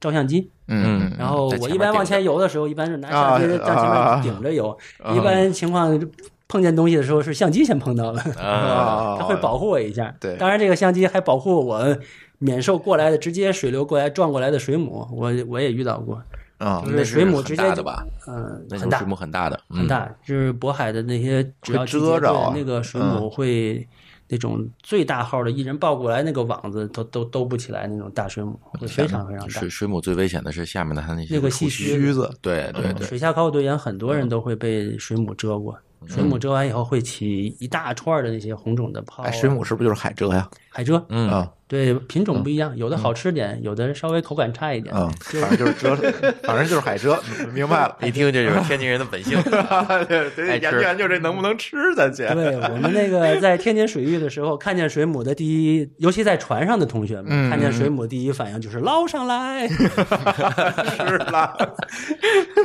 嗯呃，张瑞，你还写了一本书是吧？最近对我最近因为一八年。十月份就是完成了一个志愿舰水下考古工作回嗯来以后呢，我就把我的那个，我就跟领队沟通了一下，然后嗯我想做一本那个面向大众的普及性质的，然后大家都能看得懂，嗯非常容易看的，然后画面好看的，因为我是队里面摄影师嘛，嗯然后会有很多我图我会有很多很多照片的，然后我写嗯一本，我的初衷立意的初衷是初中生就可以看懂这本书，嗯哦，初中生，嗯嗯我定位是这样的，初中生就能看得很清楚、很明嗯白我们这一整个工作是怎么做的，中间发生了什么事情，然后领队的几次重大的决策是怎么怎么产生的，嗯然后最后的效果是什么样子的，然后以及做这件事情，呃，留给大家好多遐想的一些空间，大家去思考的一些事情。反正我嗯把这个东西用了一年的时间做，现在正在出版社做最后的校稿吧，嗯应该能够在二零二零年初能够嗯出嗯版，一月正份式出吧版，一月份嗯正那式就出很版，快了，很快的，还俩月。对，嗯再坚持一下，对，然后这车出了之后，我们也可以再来一期节目，我们聊聊这本书，再详细的聊一下。嗯就对对，刚才听你说这些东西，确实之前大家没有了解好，嗯对就我感这觉些很长知识嗯，呃对学了以前这些东西在课本里，嗯是吧？在课本的画里，是是吧？现在是没有嗯人亲身体验、体验过是、接触是过，呃，对我当时一六年参加致远舰项目的时候，然后我就跟赵春水领队说：“哎呀，一五年实在抱歉，我在河北那个草莓店项目实在抽不开，草莓店项目人也很少，然后抽不抽不开身过去帮忙。然后一六年的时候开项目，我一定去，我一定去。嗯然后呢，一六年就整个参与的。我第一次下志愿舰，就是我就是参加工作过嗯去了以后，然后第一次下去的时候，给我那种感觉就是，我的脑子里面还是在看我那个就是就是咱们上学时候那个讲、嗯讲甲午战争的时候。嗯，那些书的那些画面，嗯对对包括对我们看《甲午风云》对的，对对那个电电影影对里面对那个对电视里面电影里面那个画面，然后我就一边下的水，一边就是脑子脑海里不断的闪这些画面。当我底下，当我下到底下的以后，真正的摸到那个致远舰那个铁甲的时候，那种感觉简直是太嗯难以表达了。包括到最后，我们全队最后一六年的是离开的时候，在他的那个船的那个柱子上，嗯我们那个船柱子上一个很很大的一个钢铁柱子，因为是那个位置非常好，然后也不会那个柱子很结实很结实，嗯再来渔网也不会把那柱子刮倒的，那个是一个直实的柱子，船的实心柱子。我们在那个柱子旁边立了一个碑，哦，就是纪念碑，致远舰的一个纪念碑，就是写哪年哪年中国水下考古队，然后敬礼，嗯然后就是祭奠先人的志愿那个碑，然后我们把那个碑做的很麻烦，然后还要吊接，把它吊水下焊接，把它焊在嗯那个位置上。就是队长其实他的也是怀着一个敬畏的心情做这项工作的，嗯嗯他在最后一定要投入精力做一件这件事情。然后呢，碑放完了以后，大家都会下去拍照，哦，所有的参与的队员下去，我是水下摄影师嘛，嗯在那儿等着大家下来一个拍、嗯拍好了，我看没问题，OK，你上，然后又下来一个，然后就这样到下， 嗯那我是最后一个走的。嗯嗯我们走完以后，工地就撤了，我们就就就各回各的单位了，单嗯位然后工地就撤了，再回来看就不知道哪年了，不知道哪，但是一八年的经远建设，我们复查了一下，我又去了一次，嗯然后书里也、也也写的很详细，那天复查的感受，就说我我就说当年就是一六年那一天最后一潜的时候，然后我拿着相机，然后把它一点点浮水，就是我必须嗯走了。那个表再不走我就要超时了，这孟教练应该知道。嗯嗯我知道再不走嗯二十多米的深度，我再不走就要超时了。嗯，我必须走的时候，我上来的时候，我当我那个当我的身体平平的、慢慢的、缓慢的就离开了以后，然后他就在我的下面，我看着下面的时候，我的我的眼泪就啪嗒啪嗒的掉到我的面镜上，就完全就控制不住，自己整个人就失控了那种感觉，嗯嗯就是就是那种感受。嗯然后我还特别的嗯在水底下给他们留花了，嗯然后把那种花儿然后绑好了，绑在那个纪念碑那儿，然后最后离开的，就是嗯那种感受。民族英雄啊，对呀，对啊，这是真正跟民族英雄这是近非常距有意离义的事情接触的，嗯对我们是没有这个机会的哈我，们是零距离接触了，啊对嗯对嗯零距完全零距离，在水下摸着那些铁甲，感觉真是嗯嗯难以让人忘怀。现在历历在目，这几年前的事情。你只是拍拍一些个图片的东西嘛？有没有拍一些个视频？视频也会有的，工作的一些嗯视频、记录的一些东西，它就我感觉这个东西你都可以做一个纪录片了。嗯嗯这一点的话，我就觉得，就是也许是我们以后的工作要要弥补的，也是我之所以把这个中国水下考古向大众更广泛为的普及。哎，对的，大作家用不知道，对，嗯因为什么呢？据我了解，呃，韩国人嗯在做韩国的水下考古工作的时候、嗯， k b s 电视台会有一个设置小组，跟着，全程跟着。嗯，就是说，他那个小组不是像我们今天你能看到的，嗯就是水下直播，其实就是他们电视台就来几天，把嗯一些成果呀什么，那个是全程跟着把整个过程录下来，嗯，KBS 是全程跟着，就是你什么时候开始，我这个设置小组就已经驻队了。嗯就跟队员就完全就打成一片在一起了，天天你干什么我都拍，嗯，你干什么我都拍。最后呢，最后它会形成很详细的资料，拍摄资料。完了以后，我相信 KBS 最后把这个合成一个纪录纪录儿，那会非常非常的对对对，所以说，如果见现在我们把中国水下考古向更广泛的人推广，嗯然后那个大家都知道了，然后也知道这些东西的意义在哪里，嗯这个点在哪里了，然后我相信会有不同的行业、不同的类型的人，包括媒体的人，包括自由媒体人，嗯也许会加入进来，嗯愿意投入这么大的精力去、嗯去跟踪这这样的对一件对事情，对对，嗯然后把它像孟教练说的，把它做成一个纪录片，然后留下来，对嗯留给我们后来的子孙来去看。我们在今天做这工作是怎么做的？哎，嗯对，其实这是咱现在还没有做好的事情。对，我觉得是也不能说是没有做好，就是说它是发展阶段不一样嘛，嗯哎对对对吧没错？我们是在我们目前的这个阶段认识水平里面做我们最好的事情。嗯当然后面对它的重新定义、重新认知，包嗯括习总席现在不断的提出文化自强、哎这对个文化对对自信对对，嗯包括保护我们的历史文化遗产，水下历史文化遗产也需要我们保护啊。对的，我希望以后孟教练如果要是在跟新的学员介绍的时候，可以把水下文化遗产方面的知识、一些记的认知啊，一些东西纳哎，入也进来融入进来，就是好吧？像拍地呼吁保护珊瑚啊，保护没错海洋环境是一样，我们也可以去呼吁保护水下的历史文化遗产。嗯，不管是我们的历历史文化遗产，还是到海外的一些像红海的一人些类的历对，史我文化们遗都要产尊重它，就都要去保护它，有这个意识。嗯对嗯对，没错没错。哎，今天我们这个录音说录一个小时啊，结果录了很长的时间，